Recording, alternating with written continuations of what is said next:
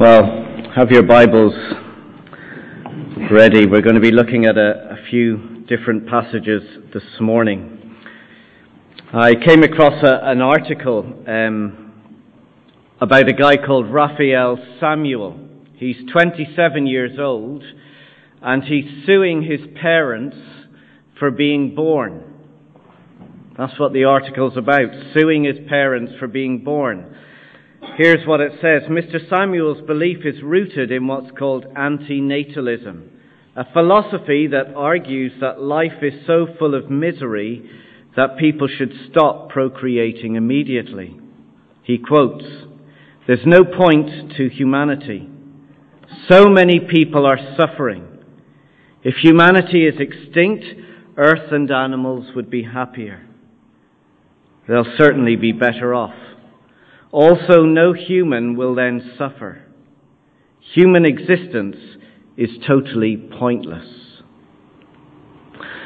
Now, we mightn't be as extreme as Raphael Samuel, but I think he puts into words how we can all think about suffering. That is, there is no purpose in suffering. It's pointless. All suffering does is bring misery, pain, and sorrow. It achieves nothing, it accomplishes nothing. Suffering is a curse. But Scripture gives us a different perspective. Rather than see suffering as a curse, we should see it as a gift we can thank God for. A well known verse Romans 8, verse 28, and we know that in all things God works for the good of those who love Him, who have been called according to His purpose. In all things, in every suffering of life, when cancer strikes, when depression weighs us down, when an accident takes a loved one, when circumstances overwhelm us, in all things, in every suffering of life, God works for our good. Now that doesn't mean that the suffering is itself good. Rather, suffering in the hands of God is used for good purposes. So when disease or destruction or death should come, we can trust Him that He has all things in His hands and He will work good purposes in us and through us. When our daughter Rebecca was young, I took her into a room against her will to a group of people she didn't know. I handed her over to them, pulled her grip from my hand, and I watched as they pushed a sharp needle into her arm. Screaming from fear and pain, she kept looking at me as if to say, Why are you doing this to me? Make it stop. But what she didn't know and what I knew was that it was for her good. The pain was necessary so that they could perform surgery and insert her cochlear implant. You see, there's two ways we can see or view our suffering.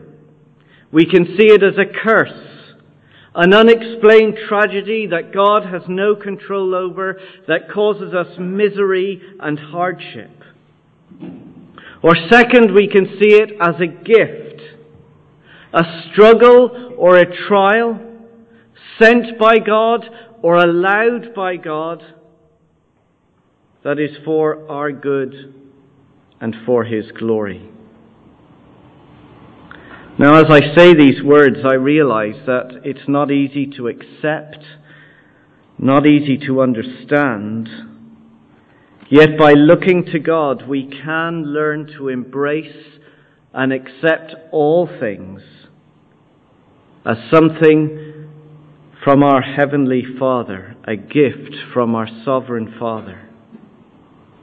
So, over these next two weeks, starting today, we're going to be looking at ten ways God uses suffering for our good. We're going to look at four of them this morning. Here's the first. Embracing suffering as a gift can lead to salvation. Turn with me, please, to Exodus chapter 2. I haven't got page numbers, so if you're nearby somebody who's struggling, just no embarrassment, just ask for the page or ask them to direct you where it is. Exodus 2. This is perhaps the first and ultimate reason for all kinds of suffering, and we see this pattern throughout Scripture. In Exodus 2, which opens up with uh, God's people in Egypt, Exodus 2, verse 23. During that long period, the king of Egypt died, and the Israelites groaned in their slavery and cried out, and their cry for help because of their slavery went up to God. God heard their groaning, and he remembered his covenant with Abraham, with Isaac, and with Jacob.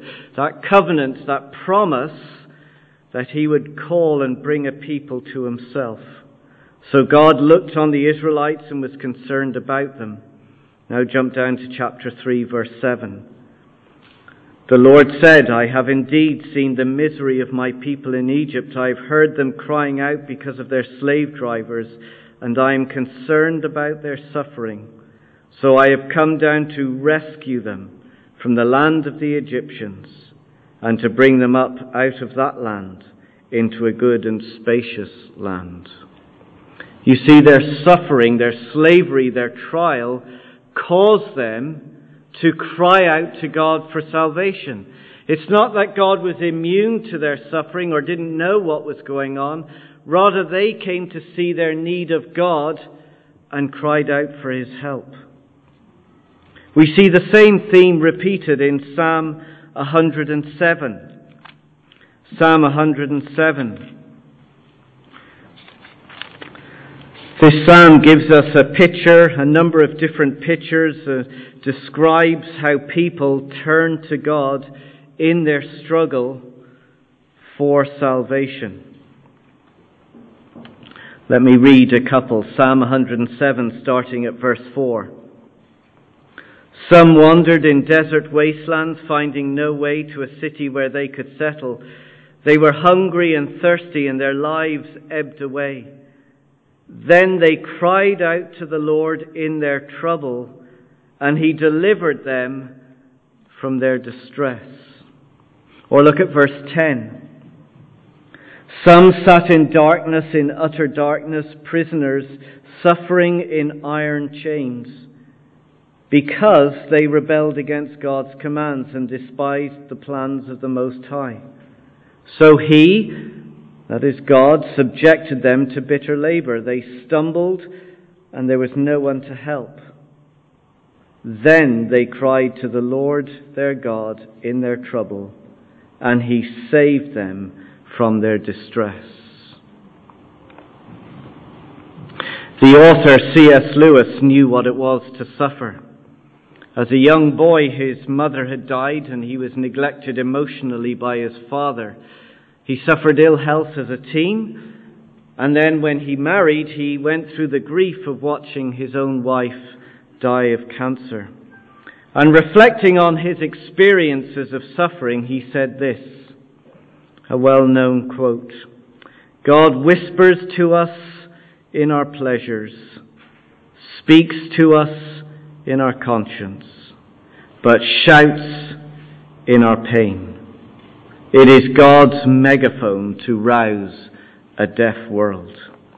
You see, all suffering can be used by God to waken us up to our need of God. That's what happened in Exodus. That's what happened in the Psalms. Let me show you one more example. Come with me, please, to Luke's Gospel, chapter 13. Luke's Gospel, chapter 13.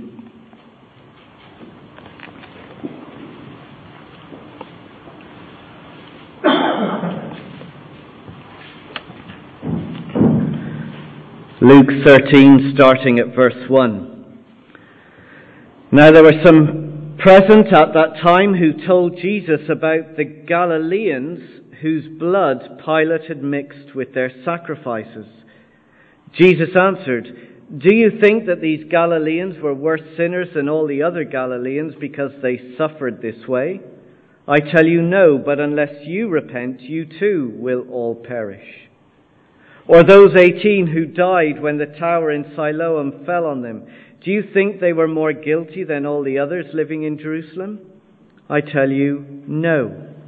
But unless you repent, you too will all perish.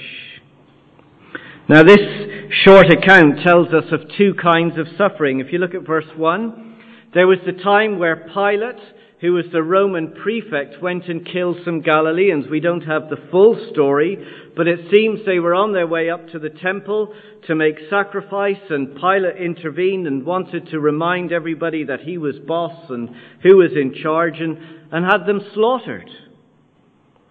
And then in verse 4, we read about a tower, a stone tower that had fallen and killed 18 people. And all this suffering that has gone on has made people question why all this suffering? What's going on? Well, Jesus teaches two things through this. First, he teaches don't assume that suffering is the result of some particular sin. Don't assume that suffering is the result of some particular sin. Look at verse 2. He says, What about these Galileans that suffered? Do you think they were worse sinners than the others who didn't suffer in this way?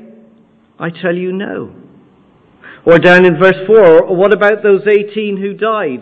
Do you think they were more guilty? And that's why the tower fell on them. I tell you, no. Don't think that the degree of suffering is related to the degree of your sin. So if you sin little, you suffer little. But if you sin lots, you suffer lots.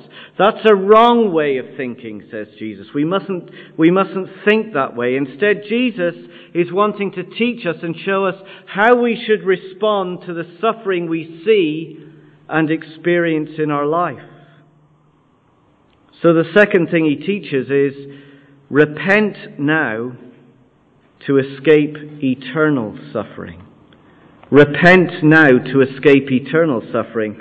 So, verse 3, he says, I tell you no, but unless you repent, you too will all perish. And if we miss the point, he repeats it again in verse 5. Unless you repent, you too will all perish.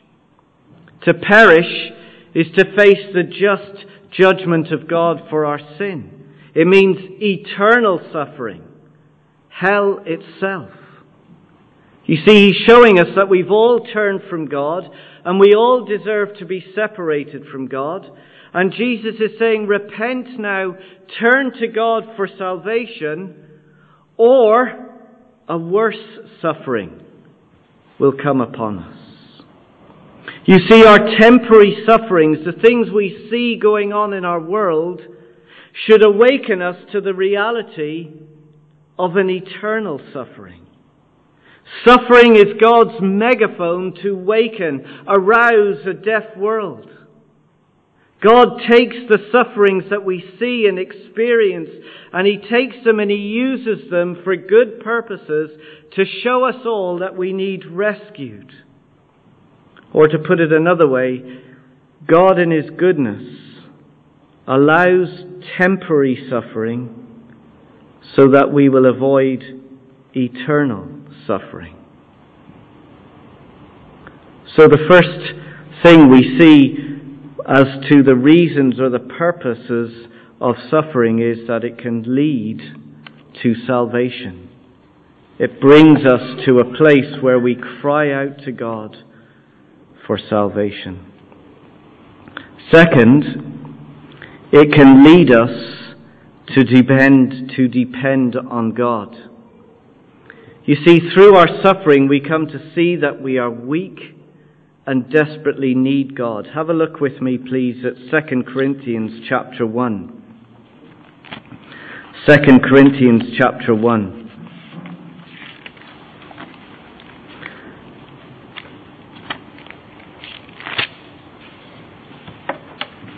Verse 8. 2 Corinthians 1, verse 8. Paul is speaking, We do not want you to be uninformed, brothers and sisters, about the troubles we experienced in the province of Asia. We were under great pressure, far beyond our ability to endure, so that we despaired of life itself. Indeed, we felt we had received the sentence of death. You see, Paul's experience of suffering was real. So real, he wants to curl up and die. He can't take any more. And that's how suffering is. Sometimes it's relentless. We long for the pain to go away and the hurts to stop, but it just keeps coming. And rather than get better, it gets worse. But why? For what purpose? What good is there in having to go through it? Well, he tells us, look at the rest of verse 9. But this happened that we might not rely on ourselves, but on God who raises the dead.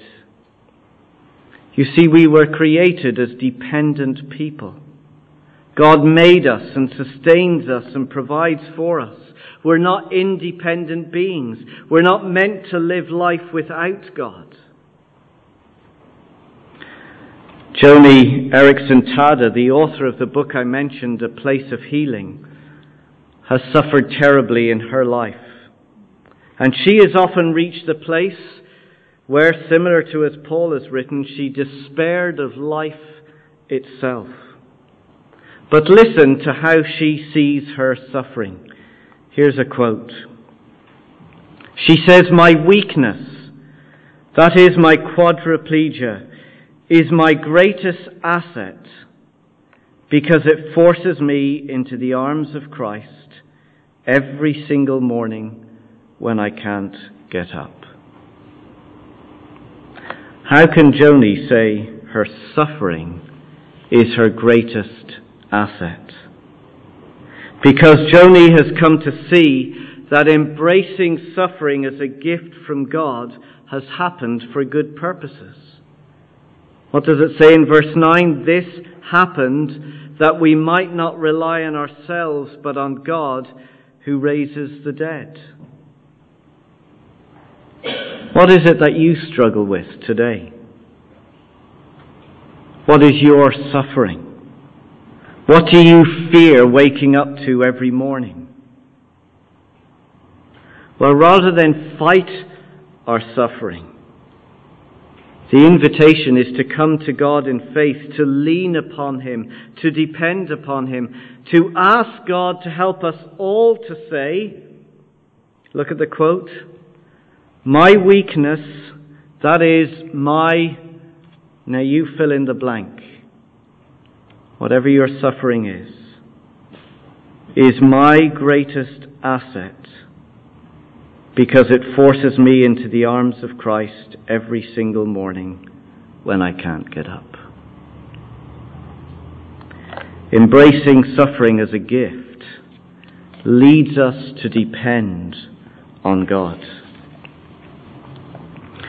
Third, embracing suffering as a gift can stop us drifting from God. Come with me, please, to Psalm 119. Psalm 119. Verse 67. You see, we are all born with wandering hearts. And rather than turn to God, we can run from God. So have a look at Psalm 119, verse 67.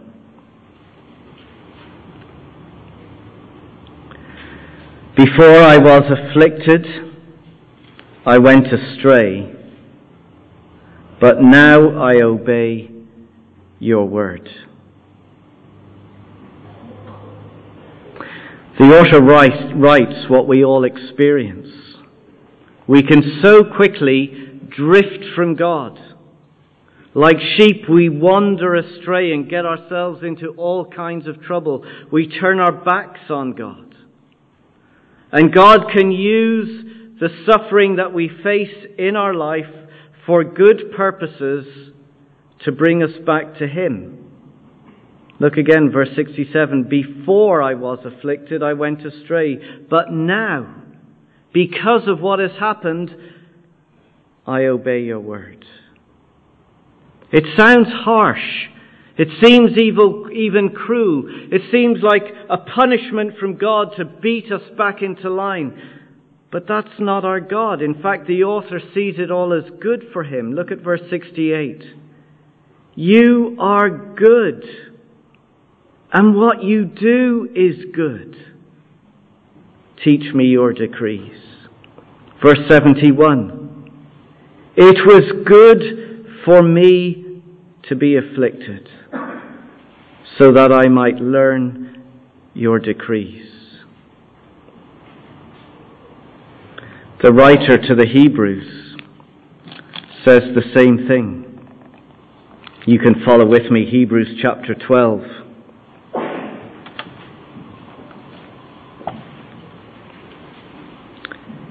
Hebrews chapter 12 and starting in the middle of verse 5.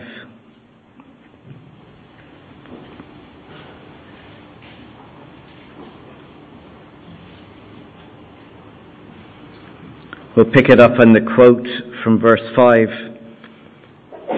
He says, My son, do not make light of the Lord's discipline, and do not lose heart when he rebukes you, because the Lord disciplines the one he loves, and he chastens everyone he accepts as his son. Down to verse 10. See, here he's speaking about our, our earthly human fathers. He says, They disciplined us for a while as they thought best. But in contrast, God disciplines us for our good, in order that we may share in His holiness. No discipline seems pleasant at the time, but painful. Later on, however, it produces a harvest of righteousness and peace for those who've been trained by it. John Piper put it like this suffering is designed to destroy the appetite for sin. God, in His goodness, He allows and permits all kinds of struggle so that we deal with the sin in our life, so that we become more like Him. And as we've said, it doesn't mean that our degree of suffering is related to the degree of our sin. So if I'm suffering lots, then I have more sin to deal with. That's, that's not how we are to see it.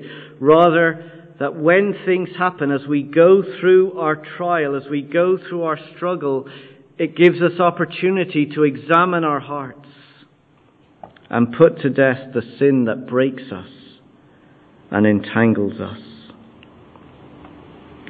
So, third, embracing suffering as a gift from God can stop us from drifting from God. And then, fourth, embracing suffering as a gift from God can lead to spiritual renewal. 2 Corinthians chapter 4. 2 Corinthians chapter 4.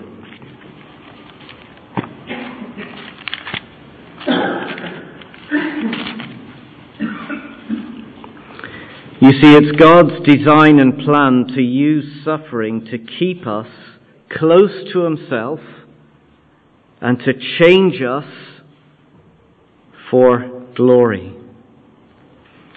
2 Corinthians 4, verse 16.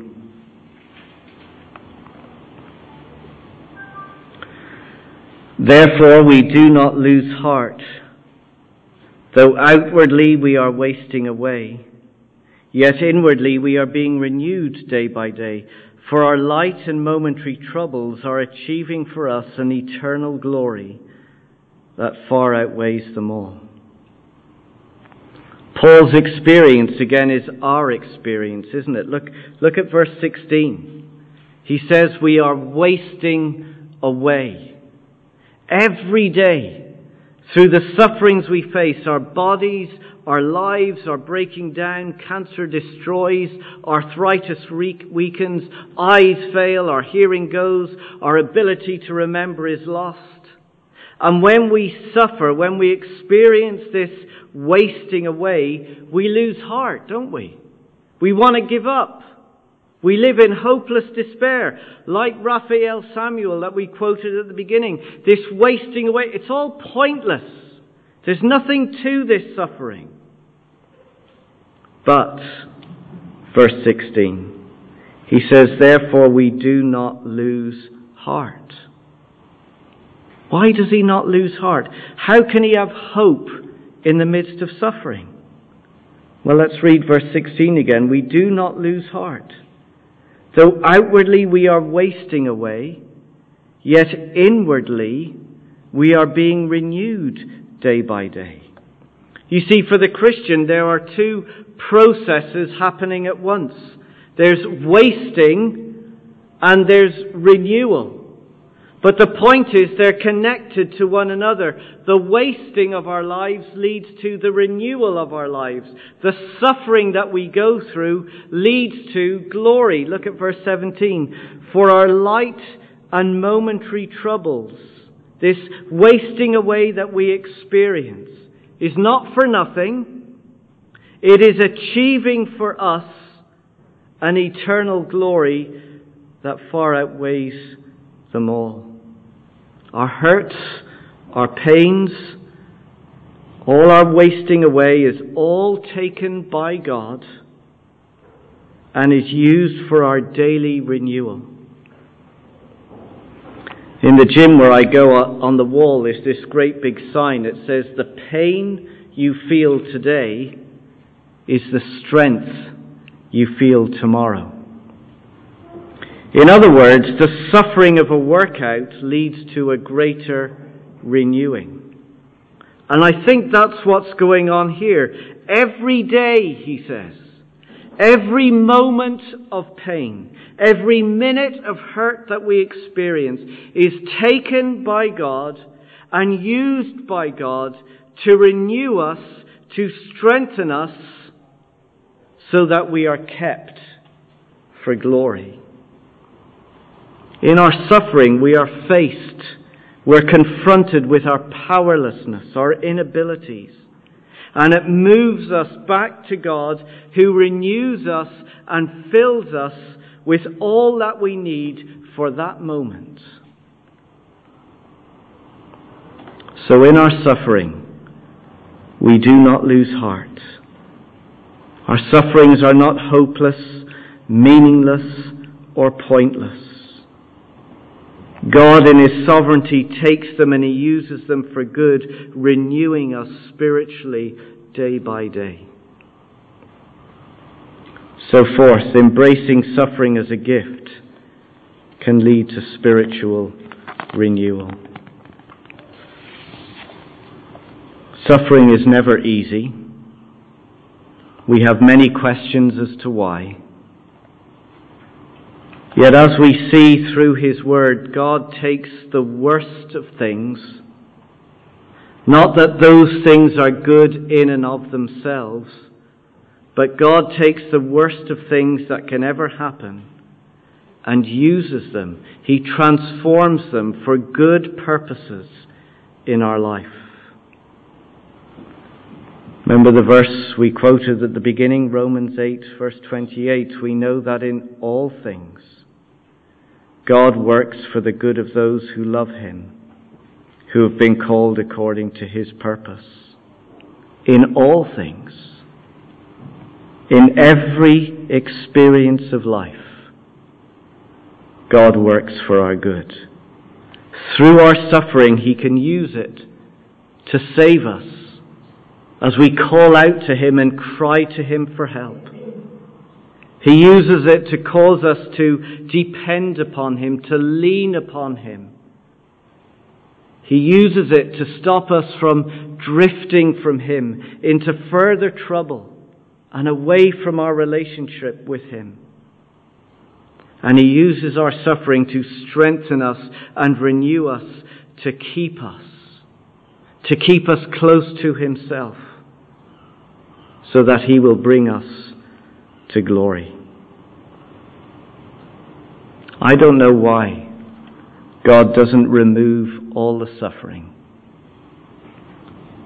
But I can see that God uses our trials and struggles to keep us close to Himself so that we will be with Him.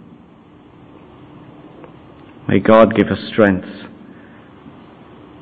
to follow what He says and to embrace the things that are the most difficult in our life and to see them as good. Let's pray.